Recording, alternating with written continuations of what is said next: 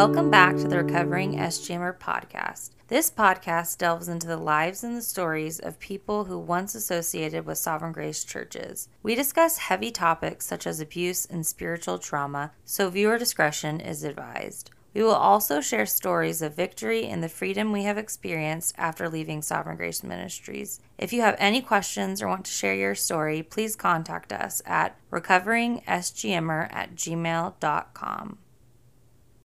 Hello, everyone. Welcome back to the podcast. It's Katie with me, Jessica. Oh, I don't have a funny name today. Okay, no, Jessica. And today we have on Keith Dacus with us. Hello. Hello. Hey, Keith. How are you doing? I'm well. How are you guys? Good. Right. All right. Well, let's just start right out. Keith, do you want to give us a brief overview of how you heard about Sovereign Grace and how and why you joined? Yeah, you know, similar to what Carrie shared last episode. Oh, yeah, yeah, yeah. I meant to say that. We had his wife on, obviously, last podcast, and she's amazing. She did great. We she love her. Yeah. Love big her. fans. Yes. Big fans of Carrie. I'm her biggest fan. Fair enough. That's fair. She, That's she, fair. She's amazing. But yeah, essentially, as the as a church that we were involved in, a church plant, Um, crumbled due to pastoral issues.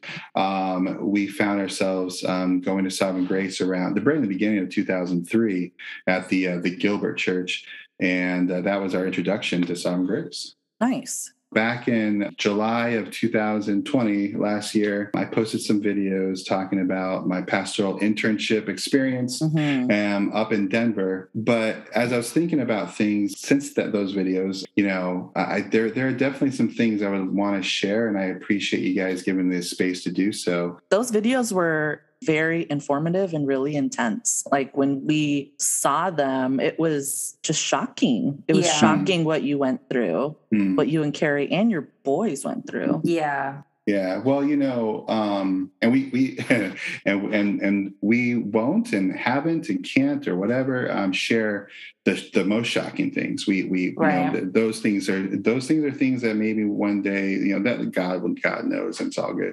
Totally. Uh, I would just start off by saying, look, we all know there are many types of abuse and they're all horrible. And I'm aware that your audience on this podcast is a diverse group with um, a variety of church backgrounds and experiences. So I would just like to say up front, um, I believe that every person is unique and complex and made in the image of God with intrinsic worth and dignity. And also every person has a unique story to tell. Those of us who have been abused in Sovereign Grace churches, whether it was during the P D I era or S G M or S G C, we all share this This, together, this tragic experience of abuse, mm-hmm. yet we're all trying to heal in our own ways. Right. And I understand that, and I respect where everyone's at in their own healing process. But talking about these tragedies collectively and openly mm-hmm. is beneficial.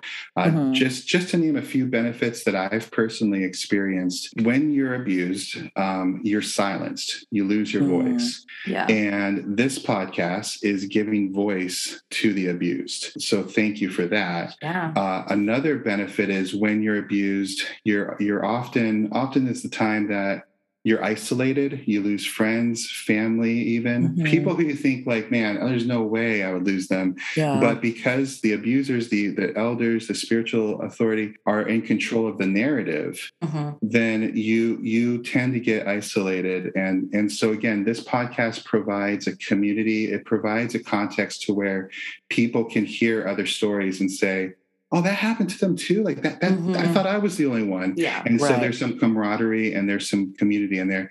And sure. the last, last benefit I would, that I've, I've experienced. And, and again, I, I thank you for this podcast, is that I think about Paul in Acts twenty, when he was telling the, the elders in, in Ephesus, hey, beware of the wolves that are coming from within the church. They're going to come yeah. from within. Something I've been thinking about with wolves.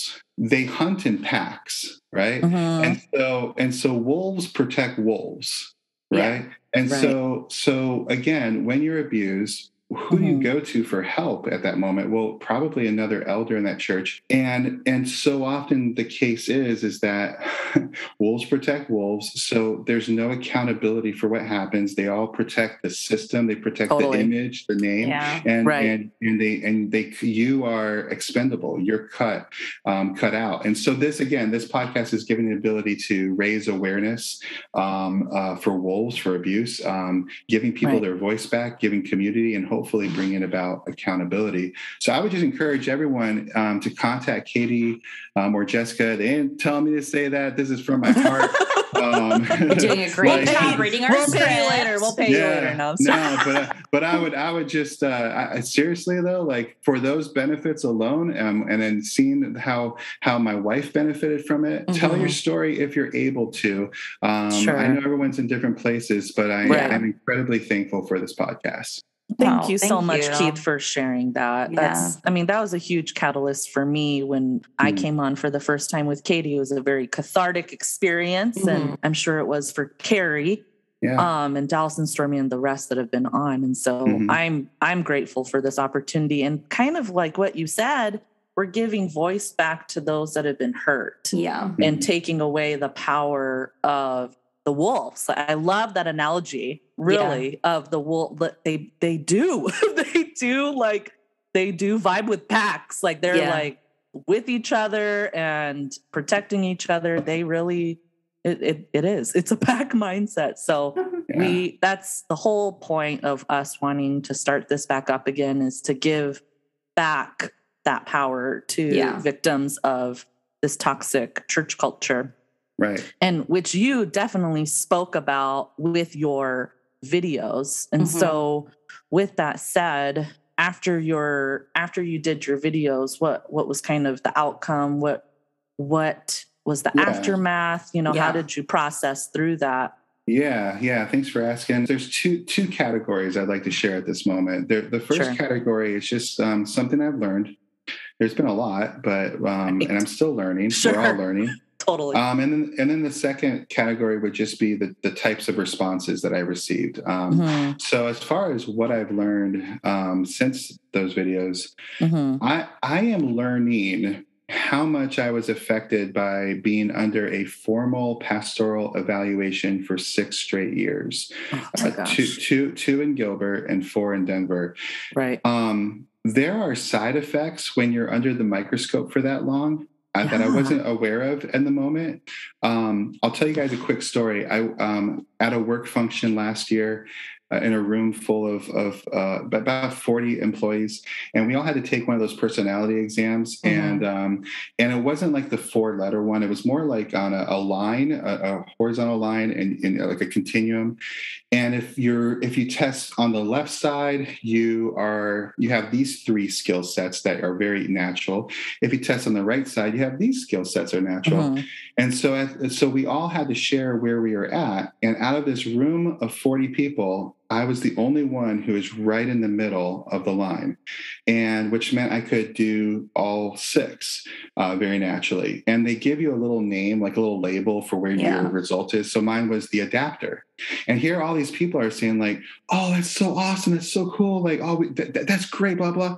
Little do they know, my heart was breaking on the inside uh-huh. because because I knew how I had become an adapter mm-hmm. because, because being under Rich's evaluation in Gilbert, being mm-hmm. under, th- basically under three different evaluations, being mm-hmm. under in two different states, Arizona yeah. and Colorado, so different contexts, mm-hmm. what it looks like in Gilbert looks different under, under Glenn's regime, which looked different yeah. under Tony's regime. Mm-hmm. And I had to learn to be everything at all times.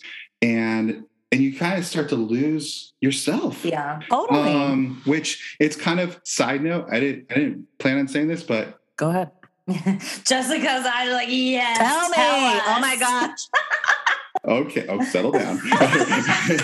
I, I'm in a sales environment and everyone's saying that's amazing. Yeah. But it's like this is what you have to do to be a pastor in that environment. Mm. So so sales goes really well with being a pastor in that environment, a salesperson. Yeah. Ironic. So just, just, just, and, yeah. and print. And, well, because you have to there. be a chameleon. You, yeah. you're like, okay, I am this person yeah. now. No, mm-hmm. okay, shoot, like another yeah. hat. Yeah, you, know? you, you lose, you lose who you really are. And, yeah, and if you put just, on enough right. masks, and you talk then, out of both sides of your mouth, you lose who, oh. who you really are. That kind of thing. Yeah, totally. But some of the side effects, though, haven't been negative. So there, there's a positive one. Um, I, I don't know, again, I know with Sovereign Grace rules back in the day, um, I don't know how many of your listeners watched uh, Matrix, uh, the nineteen ninety-nine movie. Maybe they've watched it in rebellion since leaving or something like that. If you haven't seen they it. They need to. Such a good movie. I, I realized, like, I just realized this the other day. If you haven't seen it, um, the first Lego movie is an animated version of The Matrix. Basically. Oh, I haven't seen it, but I have seen the Lego movie. So yeah, yeah, yeah, yeah. yeah. Okay, so there good. you go. Like the chosen one, and then he dies, and then he comes back, and he can see everything. Right? It's like totally legit.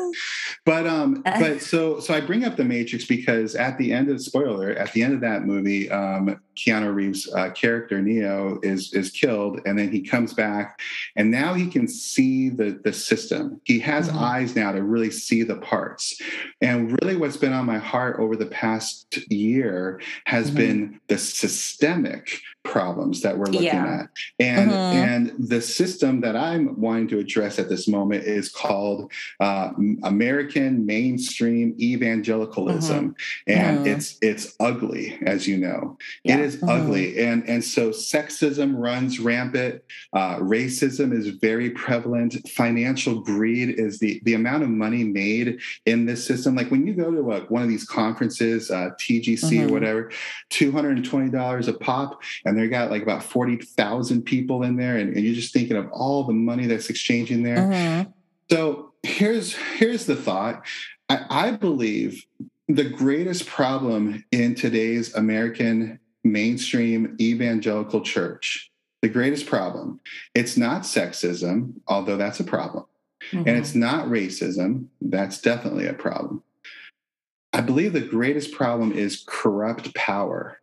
Yeah. Because if you are a woman who speaks against this system, um, or even trying to help, like trying to help show the blind spots, you will be silenced. This is what happened with everyone, right? It's countless people. Take Amy Bird, for instance, with her amazing oh, gosh. book. With her amazing yes. book, Recovering from Biblical Manhood and Womanhood. I mean, mm-hmm. all of her books are amazing. Yeah. But she does an excellent job in that book with faithful hermeneutics, and she's got poignant observations. And she's bringing it to say, hey, can we just have a discussion about these things? Mm-hmm. Piper, Grudem, the silence. They're not even going to yeah. deal with her because she's a woman, right?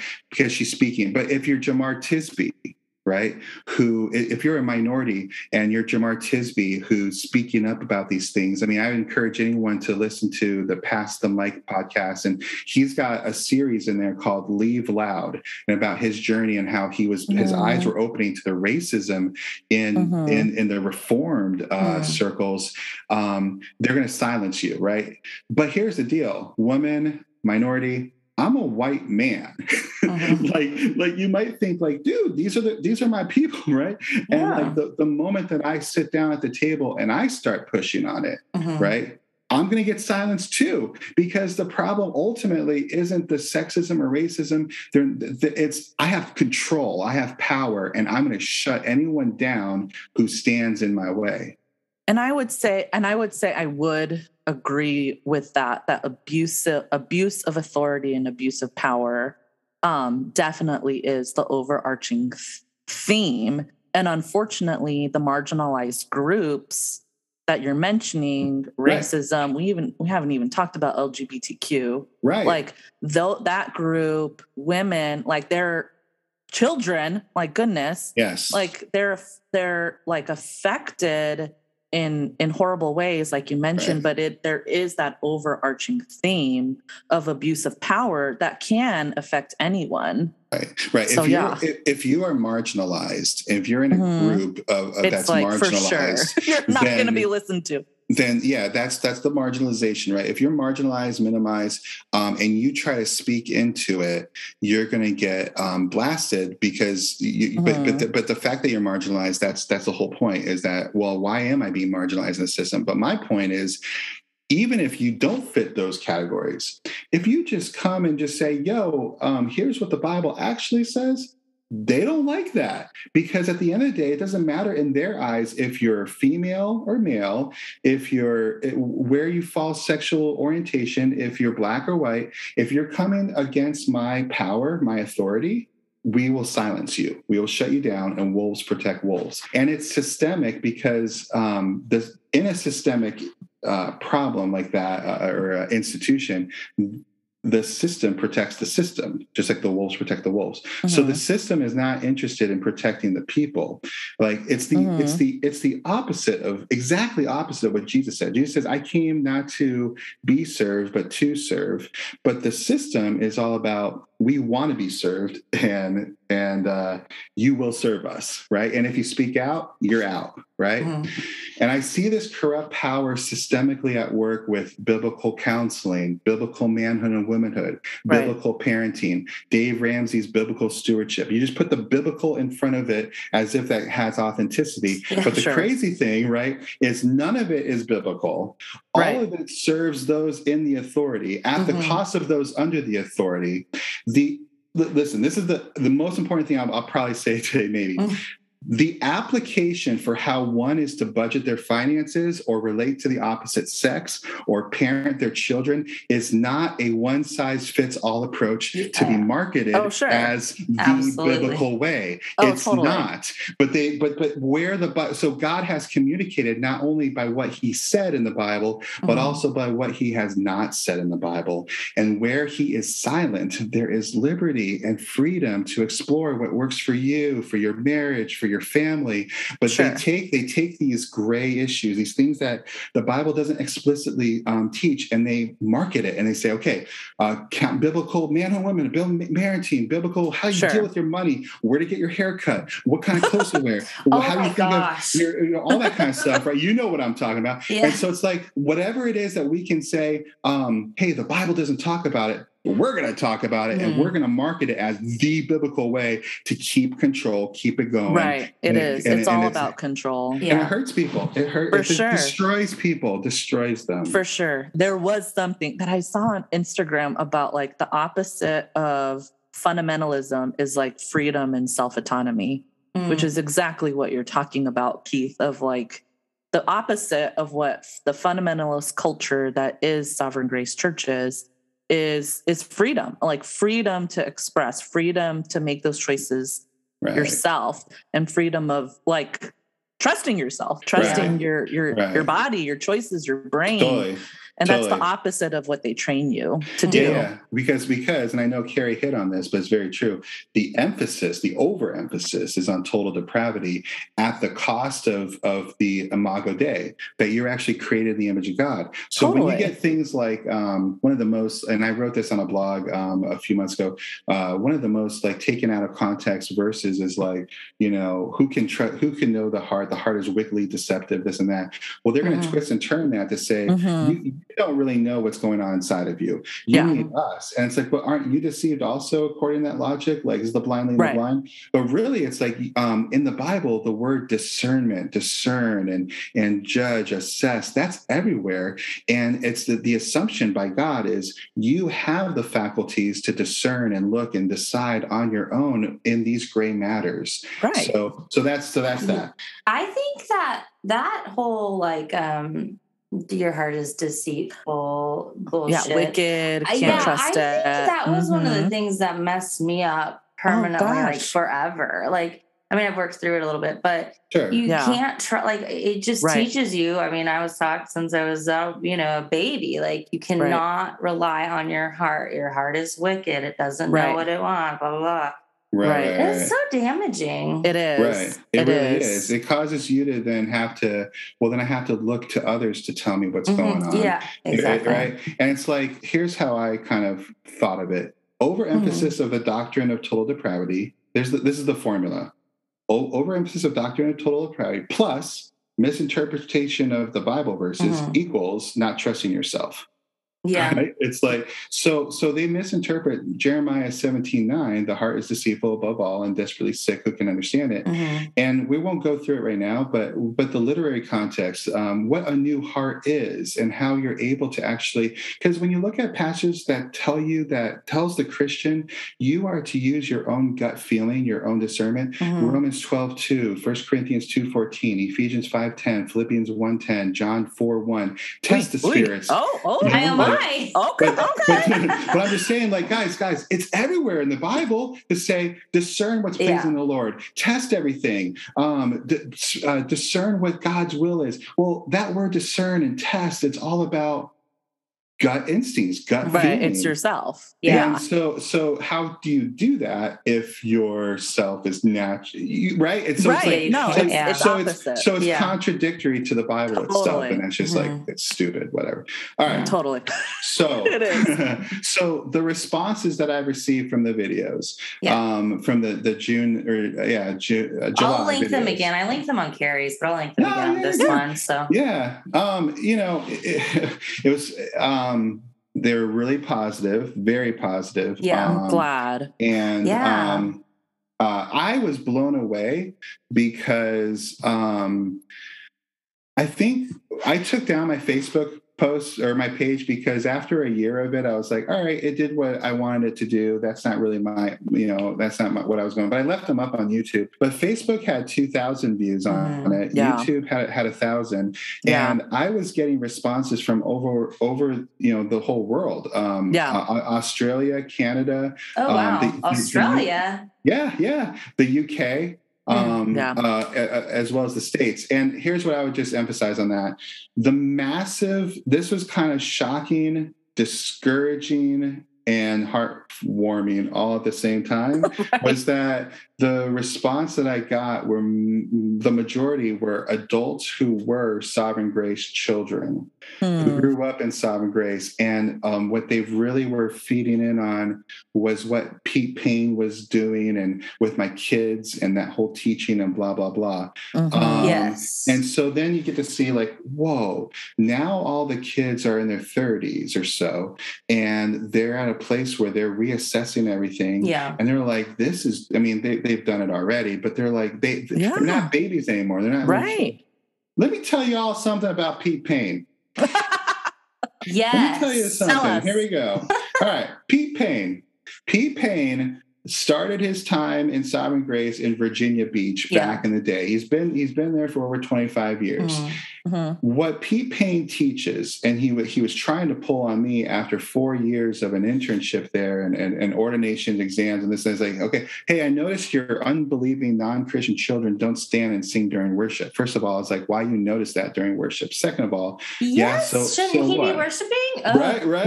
It's kind of like the person who's like keeping their eyes open. I know. Prayer, like, hey, I, I noticed, I Mind your business. Yeah, yeah. It's like, and he's like, and I noticed that you you teach the Bible to your kids and you do these things, blah, blah, but you don't require them to read it on their own. Yeah. And I'm like, no, I don't, because it requires faith. And I'm not yeah. going to be like, so, you know, you guys covered that with, with, with Carrie and all that jazz. But here's the gist. Here's the poison. I just want to get this out there. And yeah. I appreciate you guys. You know, it's all good. Um, You're fine. Pete.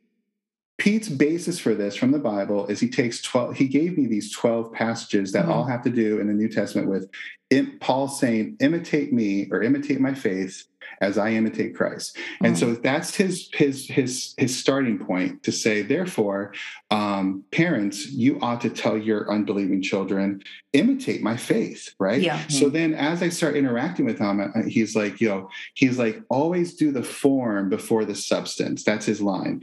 We always teach the outward before the heart. That makes and no I, sense. No, oh, that's no, terrible. Right. And so, so he's, his whole thing is like, you're not requiring them to stand and sing. You're not mm-hmm. teaching them the form of Christianity. You're not teaching them to, to you're not holding them account and beating them to, for not uh, reading their Bibles on their own, even though they're special needs and this and that, yada, yada.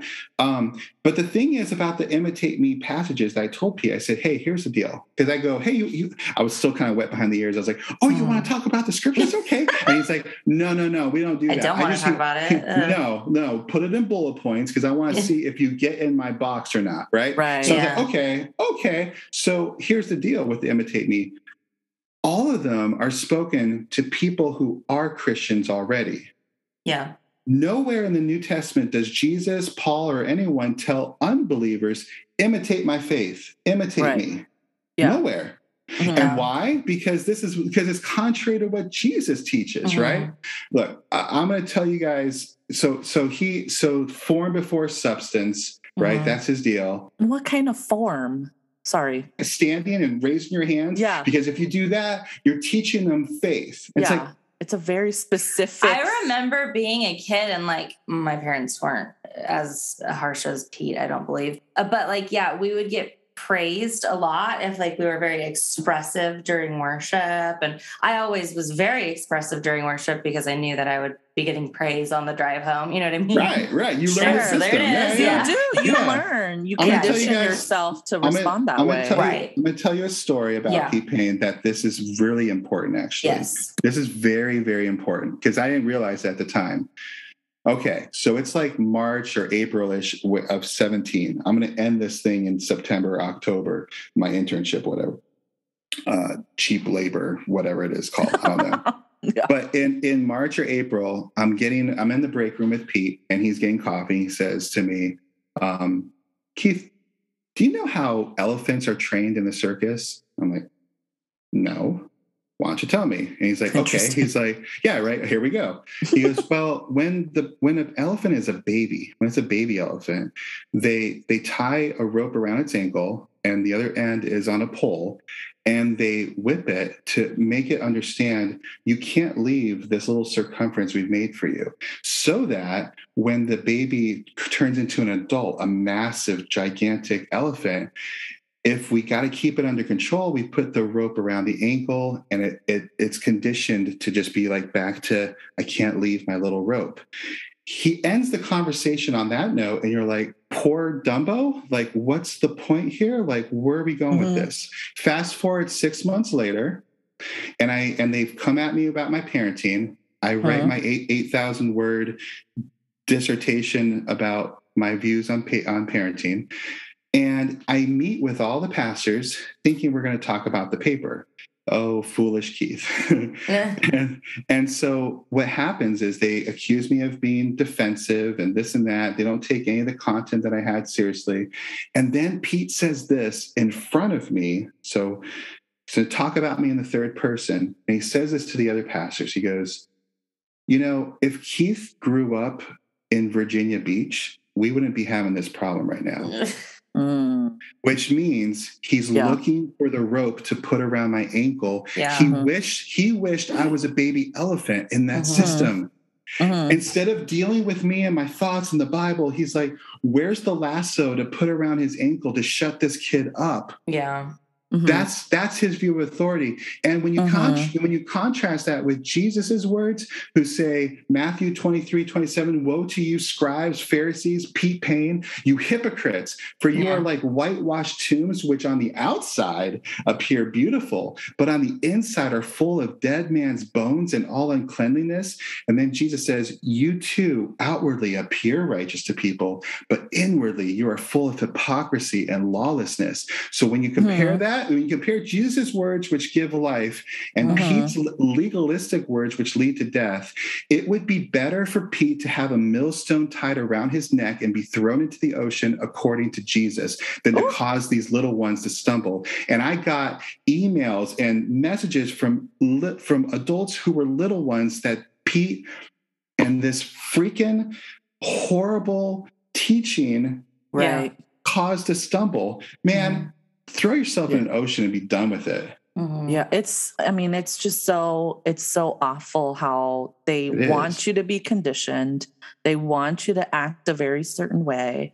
And if you don't fit that mold, then you're, you're not, well, and then not even, if you don't fit that mold, you don't fit in, in Sovereign Grace, but mm-hmm. then they take it a step further of like, you're not even a Christian, you know, like yeah. now I yes. get to define your yeah. faith for you. Mm-hmm. Right. And now I get to take that away. And right. so that's what's just so horrible about the treatment. It makes you, again, question your sanity And then it makes you question, you know, question all this stuff that you shouldn't even be questioning. Right. Like, wow. It's just awful that these people are still in power. Yeah. Like, they're still yeah. pastors. They, I looked up their the website yeah. and, after I talked to you, and I'm like, these motherfuckers, they're still pastors. Like, what it's website? Just, The their, their church website. Yeah. They're still, Tony and Pete are still elders. And, and did I'm you like, notice, Jessica, that Tony's bio is still forthcoming? Oh, it says that? that. It says that. That's kind of sus, as the what? kids would say these days. Like, okay. You've been there now since two thousand sixteen, five years. He doesn't want to mention and, he got kicked out of Canada. And the guys, no, yeah. seriously, the guys, one, one of the feedback I got, the guys from Canada came out and they're like, yeah, I, I know why his bio's forthcoming. I don't expect it to ever be put down in writing. And you're like, yeah, yeah exactly. Major oh, sus. Wow. If you join We're that buried. church and your pastor of five years still hasn't put like anything about himself, hmm. yeah, run away, run away. Yeah, yeah. Well, after you, you know, you did your videos, you have some reflection about what you went through, um, which was awful. So, why? What brings you here today? Why are you why are you wanting yeah. to share more of your story? Yeah, why I'm not not in criticism, but just no, like, yeah. like what are you? I, but you know what's funny is that's what we all hear, right? We all are told totally. like, like why are you still talking about this? Get over yes, it. Yes, yes, yeah. Right. right. Like shut up. Because I want to, man. Damn it. Yeah, uh, yeah. yeah I had someone, yeah, yeah, yeah. That's annoying. we, we all know. We all know though. We're we're sure. like on a time clock on like on their time clock on like yeah, when totally. when what healing right. looks like and how it comes right. about and all that jazz. Right. So listen. So, so share. So though we as a family are healing one day at a time, and I see the healing, totally. and, and it's not like I think about these fools every day. Like I got a life yeah. to live. Oh, sure. I got, I got right. wonderful kids, and and my parents have been amazing. It's all good. Life's good. good. Awesome. But while I'm healing, the effects of trauma in me, mm-hmm. my wife, my children mm-hmm. are in my face every day. Yeah. Mm. Right? Like like the metaphor, like the we still have a limp. And I won't yeah. get into all the details, but they are in my face every day, in my kids, Absolutely, in my wife yeah. and me. And, of course. And they are the effects of spiritual abuse yeah. committed, mm. committed by pastors who are mm-hmm. still today in the church and in power. So mind-boggling. Why, why am I still talking about this? How can I not? Mm-hmm. Right. Right. Yeah. People, right. people have been and are still being abused today by these mm-hmm. wolves. And mm-hmm. silence is not a virtue if you're able to speak out against abuse. Why would mm-hmm. I stay silent? You know, it's bad enough, Katie and Jessica, it's bad enough that pastors are teaching heresy. Like that shouldn't mm-hmm. happen. But that they are misleading children. Yeah. And when Tony Walsh and Pete Payne came after my special needs children, mm-hmm. for me to watch and be an eyewitness mm. to such twisting and manipulating yeah. of the Bible in the attempt to harm my children, mm-hmm. Mm-hmm. why would I stay quiet? Right. Or the time that Pete was made aware, I'm thinking about when Pete was made aware, and I watched this, he was made aware of a husband in the Denver church who had physically abused his wife, mm-hmm. thrown her against the wall and other things. And, mm. and then one week later, I watched Pete in, in his sermon call this man by name, his hero in the that's faith. Unbelievable. Oh, that's disgusting. Yeah. Like, like why that's would, so disgusting. Why would I stay quiet? Mm-hmm. Or right. the time that I witnessed both Tony and Pete covering up a sexual abuse allegation at the Denver church. Mm-hmm. I watched that happen. Why would mm-hmm. I stay quiet? Right. Right. Right. And right. these are pastors who are in power today. So right. I'm not expecting to, to pastors to be perfect. Oh, they're not perfect. But I do expect pastors to be qualified. Mm-hmm. And I'm not right. talking about imperfection.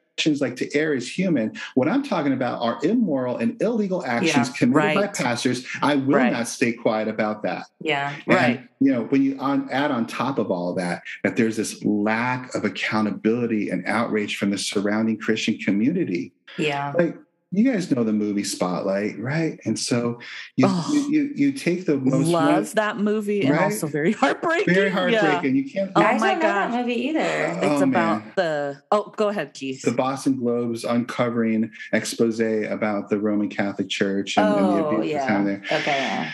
There's a it's line a really in there. Good film. Oh my gosh. There's yeah, a line in there really that says the, the line says, if it takes a village to raise a child, it takes a village to abuse one. Mm. right? So here's, uh-huh. so let's just do a quick little, let's step back for a sec. We're in two thousand twenty-one. So two thousand eighteen in March, Christianity Today, one of the most widely read publications in Christianity, comes out, prints a, an article with the title, "We Need an Independent Investigation of Sovereign Grace Ministries." Uh-huh. Have we gotten one yet? Uh-uh. No. And yeah. do churches today still partner with Sovereign Grace churches? Yeah. Yeah. Yeah. yeah. yeah. And yeah. that last paragraph in that article of, of Christianity Today said, we call for this, this independent investigation. We call for this on behalf of potential victims who may have yet to be heard, mm-hmm, and right. for the sake of S G C and for the integrity of evangelical churches everywhere, and especially right. for the sake of the gospel. End quote. Yeah. Right. Mm. Because now it's like, well, what kind of gospel do you have if you're aiding and abetting and harboring um, al- right. uh, alleged uh, sexual predators? Right. Yeah. Right. So, so then Al Mohler does the right thing. I like, I don't agree with a lot of things, but, but a year later in two thousand nineteen, Al Mohler publicly then goes on record to say uh, he looks at Rachel Denhollander's expose. He looks at the lawsuit. He, look, he actually looks at the facts and comes yeah. out and publicly says, I have severed my professional and personal relations both with C J Mahaney and with Sovereign Grace churches. I appeal to them to, to yield to this third-party independent, independent investigation. My question is, I just, you know, it's like to, Together for the Gospel's coming up in, in April next year.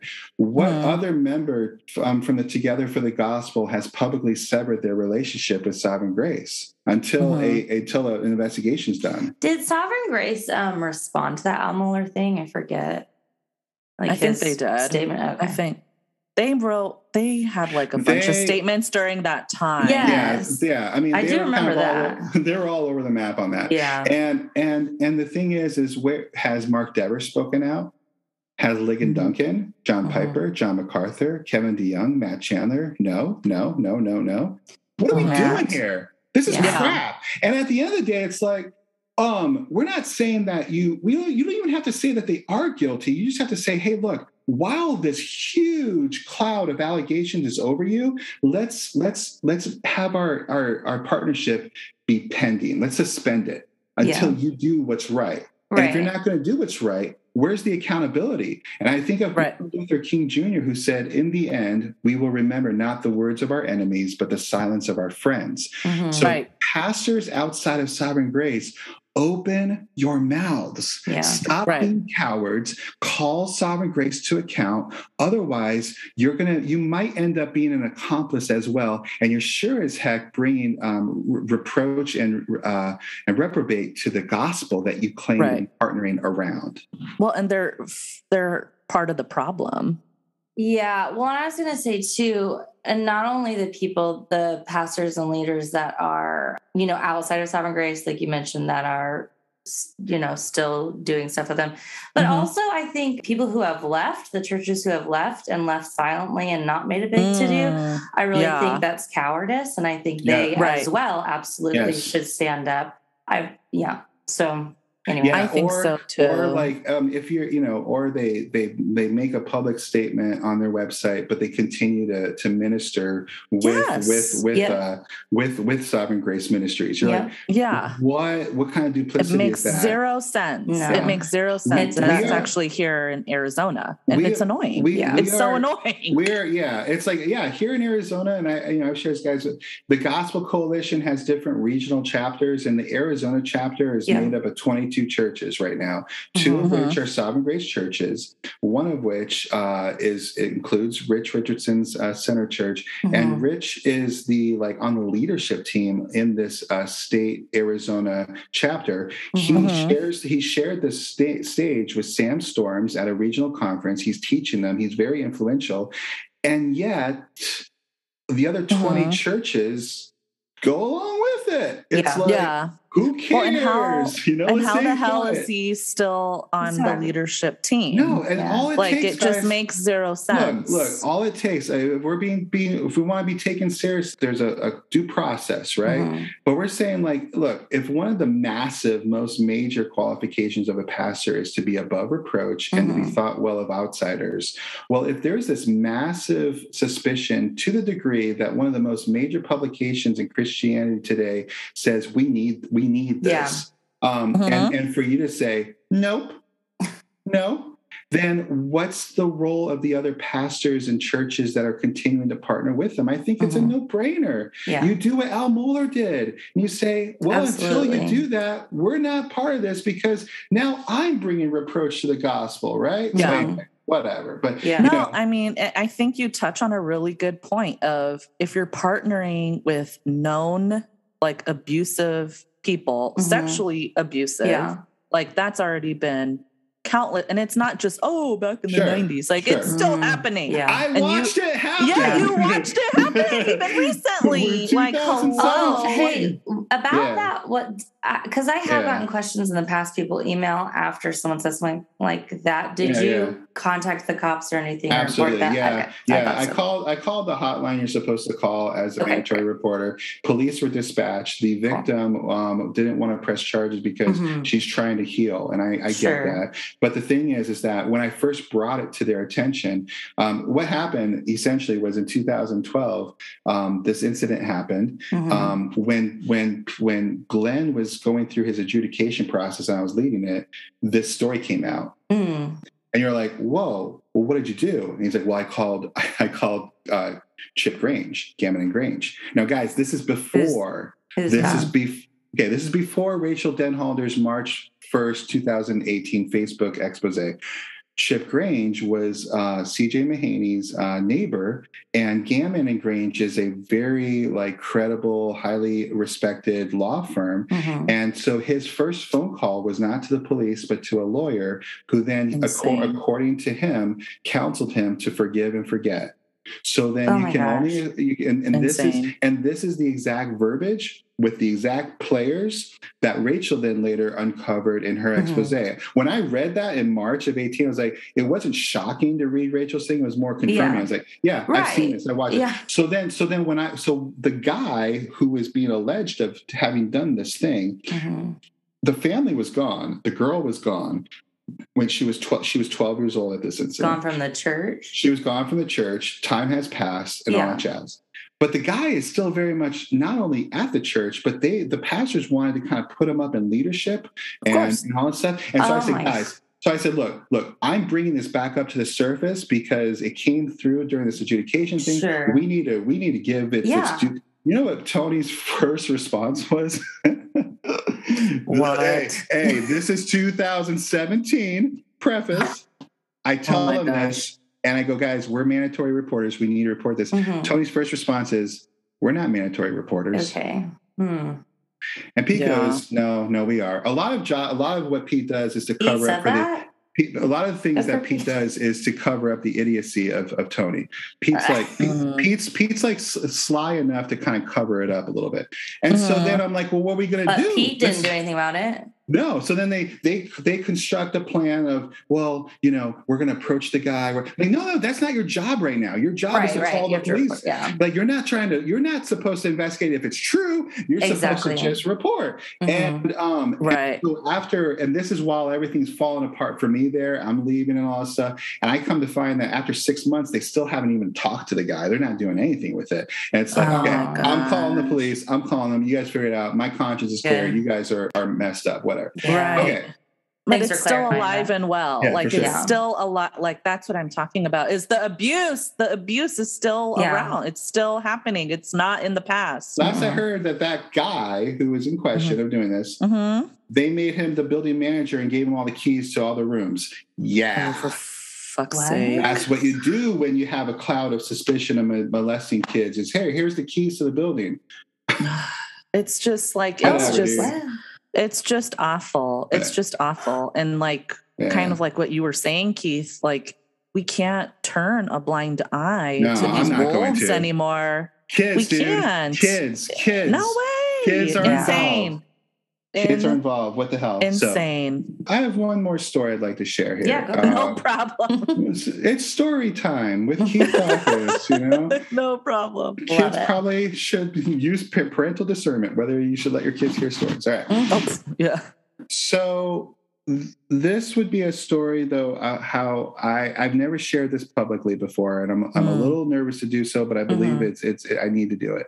Okay. Um, this is how the Bible saved me from suicide because of abuse. Uh. So here I was, this wasn't sovereign grace. A lot of people ask me like, man, how did you stay in it for four years? How did you have the fortitude on stuff? Here's how, because before sovereign grace, I was a twenty, I was, I got saved at sixteen, didn't join sovereign grace till I was twenty-three. Those uh-huh. seven years, I joined a church that was only forty people strong. And within three years, by the time it was nineteen ninety-nine, it was about five thousand people, six thousand people, one thousand at this church. And if I, I won't say the names, but if I said the names, Jessica, you'll know. It's yeah. it's, it's the largest church in Arizona now. And right. It's a multi-site church, all that. So while, and the, and the pastor, the senior pastor was highly revered in the state of Arizona as kind of like, mm. like Christian royalty. Okay. So I dated at the age of nineteen, twenty, I dated his oldest daughter. And for a year, I was told by the college pastor whose star was on the rise with this guy. And this is very like empire or building. Yeah. And this guy's star was on the rise. He actually came from, he was John MacArthur's right-hand man and uh, mm. this college pastor. And he said to me, he was like, look, if you're going to date her, you have to end in marriage. It has to go all the way. That's a lot of, that's a lot of pressure as a nineteen-year-old. But oh, keep, right. in mind, yeah. keep in mind that just as... Um, Just as sovereign grace would focus, like it's always the woman's fault. In mm-hmm. this environment, it was always the man's fault because mm-hmm. God okay. calls Adam to account, and wow. they did it. They which did is it. John MacArthur and Mark Driscoll's totally. Vibe. That it's it's a very yeah, Mark Driscoll it vibe. Is. Yes, mm, very. And, and so so this is the, what they wanted to do with us twenty somethings, with us you know nineteen, twenty year olds. With with um, they were not in any rush to.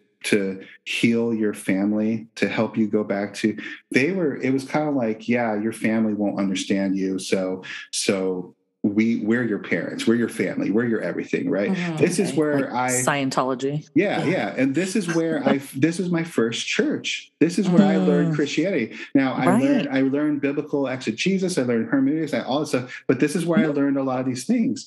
And so I dated this girl for a year. Lots of that, that whole year could fill up a series on a podcast of things learned and all that jazz. But at the end of the year, um, she broke down one time in front of me and she let me see past the show, uh-huh. right? Like she let me see in on her of like how much pressure being this person's daughter was and how yeah. much to keep, keep the, the perf- perfect image uh-huh. c- together. And I saw past the show. Well, at that point, once you see too much, you gotta go. And I didn't know it, but what was about to happen was she was going to meet with the college pastor whose stars on the rise, had vouched for me with the, with the dad. Like, he's a great guy, isn't that? Yeah. She meets with him and lies to him about all these horrible things that I've done to her. The next day, and this guy, again, functionally, my mind was poisoned to where this guy was my dad. The next oh. day, this college pastor meets with me, and think of the Mark Driscoll, the how dare you thing. Oh, like, yeah. How dare you? You know? Yeah, yeah. That next day, like when I listened to that on Mars Hill, um, the rise of Mar- and fall of Mars Hill, and then he uh-huh. said, this is how his counseling sessions would go. Right. Uh, guys, I cried. I told yeah. Carrie, I said, that's what happened when I met with that guy. And yeah. to the degree that his own son said to me, Keith, I've I've never heard him yell like that, even at me. He's never been that that bad. And yeah. so here I am as a twenty-year-old. He's just ripping me apart. He's not believing anything that I'm saying. Um, Keith, did you do these things? No, no, I didn't. Well, Keith, you're just spinning it. You're turning it. It's again, so it's the men's fault. Um, you know, and so then he gives me Second Corinthians seven, you know, take two, two pills, take two verses and, and go home and come back and tell me when you're healthy. Second Corinthians seven, he just says, I want you to read this, this one little section in here that's talking about, um, you know, worldly sorrow produces death and godly sorrow produces repentance. And I, I don't want you to come back to talk to me until you figure this out, because right now you're just spitting the truth. And then he says to me, you're not allowed to leave the church. You're not allowed to talk to your parents. You're not allowed to talk to, to your brothers about this. And people, oh people listening to this story right now might say, bro, you're twenty years old. Just leave. Mm-hmm. Yeah. But, but remember, I was yeah. a baby elephant yeah. at yeah. this church. Right. The, the rope was being put around my ankle. Yeah, like, you felt trapped. Because this is where I cut my teeth in Christianity. Yeah. Right. This was my community. This was my my everything. Oh, of course. Right? Of course. And so you tell me I can't leave. You put the rope around me, and I have to stay within this little circumference, right? Right. So the next week or two, I'm just reading this passage over and over again. I'm reading the verses. It's not making sense to me. I'm still going to church. People are looking at me, shaking their head. If I go to sit down oh somewhere, they all they all get up and leave. Um, oh. it, it's one of those things. Because everyone's talking, talking, you know, about everything. And, and obviously I'm the horrible person, this and that, blah, blah. And I'm not oh. allowed to leave. And, oh. and after reading this over and over again, at one point, um, what do you do? You just say, okay, I, I get that, that worldly sorrow produces death. Oh. I understand that. So I knew how I was going to do it. I knew where I was going to drive my car off, um, oh. in, off of a Sedona cliff. I had started to write a letter to my parents. Oh. Um, and I, my palms were getting sweaty because here we go. There's no going back. I've already said, I love you. And I signed Keith. Oh. And I thought, for whatever reason, let's read this one more time. And this time I'm going to read it in its context. Right. So I read verse one. Verse one says, now having these promises, let us go on cleansing ourselves from all defilement of the flesh. And I thought, what promises? What promises? Mm-hmm. So I flipped back the page, and at the end of chapter six is the gospel. It's, you confess these things, you come out from it, and God welcomes you. He'll always welcome you. He's your father. You're his son. You can't lose him. You have God as your father, and you have his love. And I was, I, I was set free. Christ mm. snapped the rope off of my baby elephant ankle. Uh-huh. And at that point, I was like, I can make it through this. I right. can live. I can breathe again. And I right. called the girl right after that and said, hey, I know I'm going to get in trouble for calling you. It's all good. Listen, I just want you to know, because he had spies and stuff that the other sister would tell him things, whatever. I said, I just want you to know that I forgive you, that I want the best for you. I hope you can, I hope your life goes well. And I said, I do have uh-huh. to ask you this. Why did you lie about me?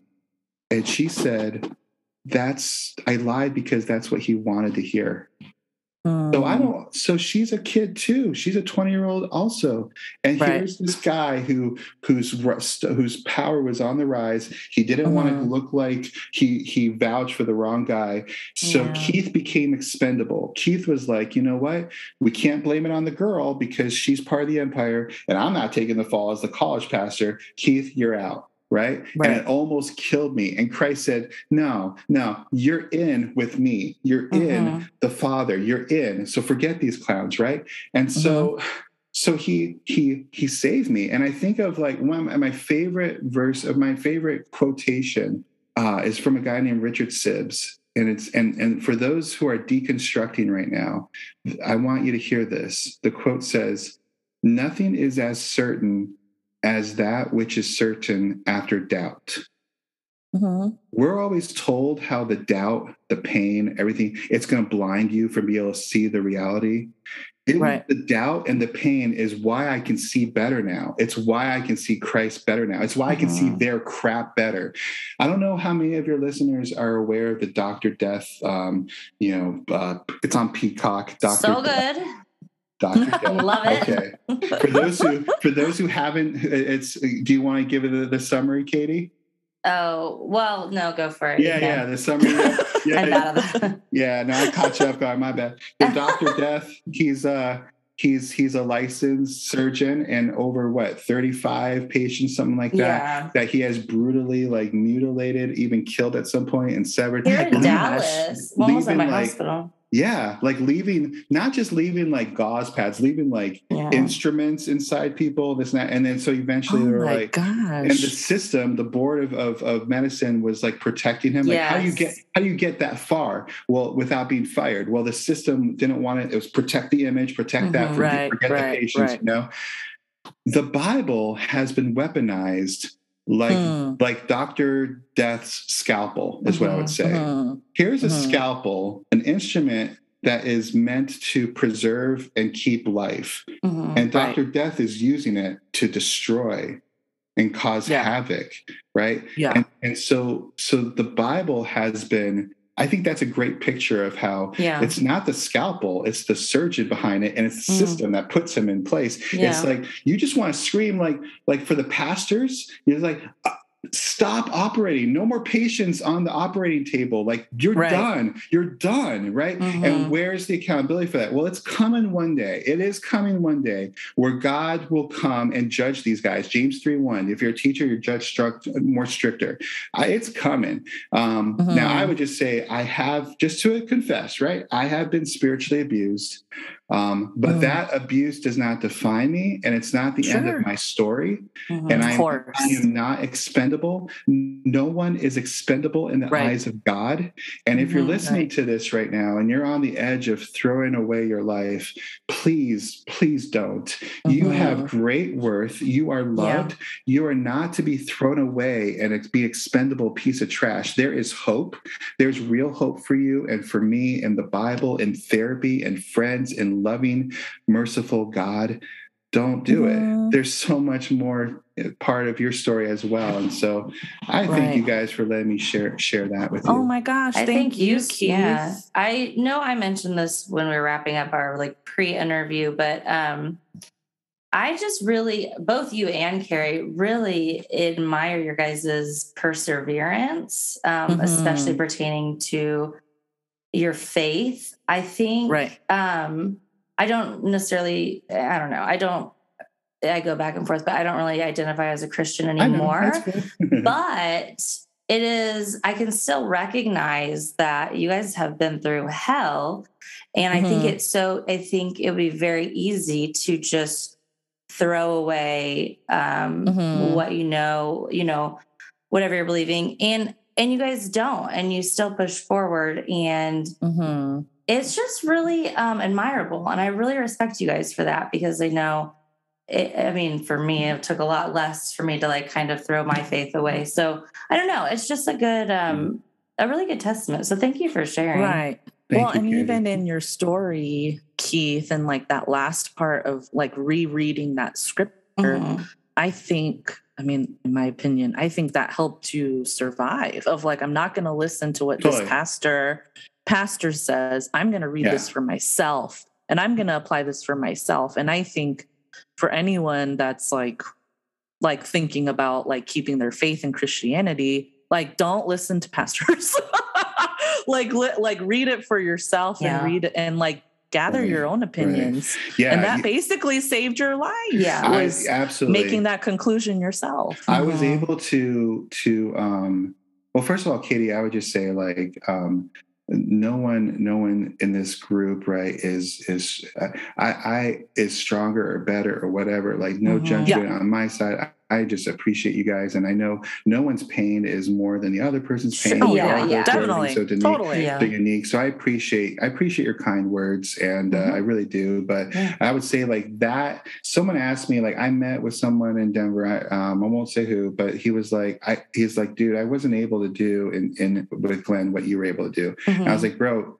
the reason why is because of what happened to me when I was twenty. What happened mm. when I was twenty um, knocked the ped- knocked the pastors off the pedestal and put the right, Bible yeah. back on the pedestal, put God back on the mm-hmm. pedestal to be like, yeah. you know, you're just men, just like me. Totally. Right? And yeah. so when Jesus says, like, um, if my sheep know my voice, like, know your Bibles well enough so that then when you're the pastor says what he says, or you can say, does that sound like Jesus? And if it doesn't, you don't follow. Mm-hmm. Right? Yeah. You have the freedom, the biblical endorsement by God himself to say, don't follow the, the person who doesn't sound like Jesus. Yeah. And the way you're going to you're going to know if they sound like Jesus is, is what what it's not just they use Bible verses. Like that's the thing. Uh-huh. Like like these guys use Bible verses, but they twist it and contort it. Oh, totally. And you're like, you're, oh, like totally. you're not you're not dealing with the context. You're not dealing with the whatever. So um, so yeah, man. I, you said to you said you asked Carrie, um, what would you say to those pastors today? Yeah, you know. And I was thinking about that for me, and I was like, sure. you know, I have no more words for them. Uh-huh. Um, right. But the words that they should be most concerned with are from Jesus, who said, but there is nothing covered up that will not be revealed and mm-hmm. hidden that will not be known. Accordingly, whatever you have said in the dark will be heard in the light, and what you have whispered in the inner rooms will be proclaimed on the housetops. And mm-hmm. then Jesus said, repent or you will perish, since those who are teachers will be judged more strictly. That's what the words mm-hmm. that they really need to be yeah. uh, wrestling with.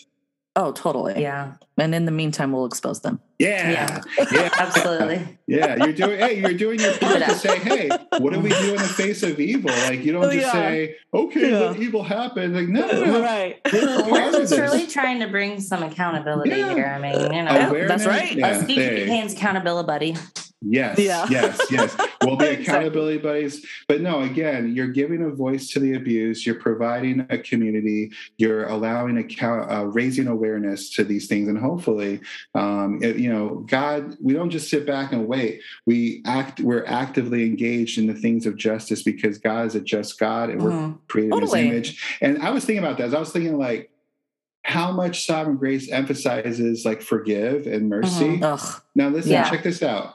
To the extent that I was like, according to their worldview, if uh-huh. they are going to be consistent with that, they don't allow for a Christian to be a judge, like in the in the court in the judicial sense. Like uh-huh. you can't be a judge and have the, the the and be consistent with mercy, mercy, mercy, because a judge is saying if you have to hammer your gavel and say, um, we have found I have found you guilty for the following crimes, and here's your punishment. Uh, that's very not Sovereign Grace way of thinking. Yeah. But but ironically, where there's no justice, really the mercy is not there either. The mercies yeah. are down and cheap. Where there's actual justice, there's actually real mercy. And mm-hmm. you have to have both, but they don't they don't understand that. Yeah. Totally. Yeah. Totally. Absolutely. Well, thank you so much, Keith, for coming thank on. You. Thank, thank you, you so really much. Yeah. It. Absolutely. Thank you. Thank you so much for taking the time to listen to our podcast. And thank you, Keith, for being so open and vulnerable and sharing your story with us. The abuse that Keith and his wife, Carrie, experienced under Rich Richardson, Glenn McKenzie, Tony Walsh, and Pete Payne is absolutely heartbreaking. I'm so thankful for Keith sharing his story and shedding light on what he experienced during his internship. I've heard the wolves in sheep's clothing analogy many a times while in Sovereign Grace. But this was actually the first time that it clicked for me that wolves protect fellow wolves in their pack. People in Sovereign Grace should be more concerned about who and what the wolves are protecting and less about who they deem as a wolf in sheep's clothing. If you want to watch Keith's videos, which go way more in depth about his time in Sovereign Grace, his YouTube channel and his blog are both linked in the description. Also, thank you to so many of you guys who have reached out to us to share your stories on the podcast. We have a really good lineup headed y'all's way for the remainder of the year. And if you're listening and haven't reached out and you do want to share your story, please contact us at recovering s g m r at gmail dot com, or you can find Jessica or myself on Facebook and message us there. We want to continue to give voices to those who were silenced for so long while in Sovereign Grace. And last but not least, as always, keep doing better than C J deserves.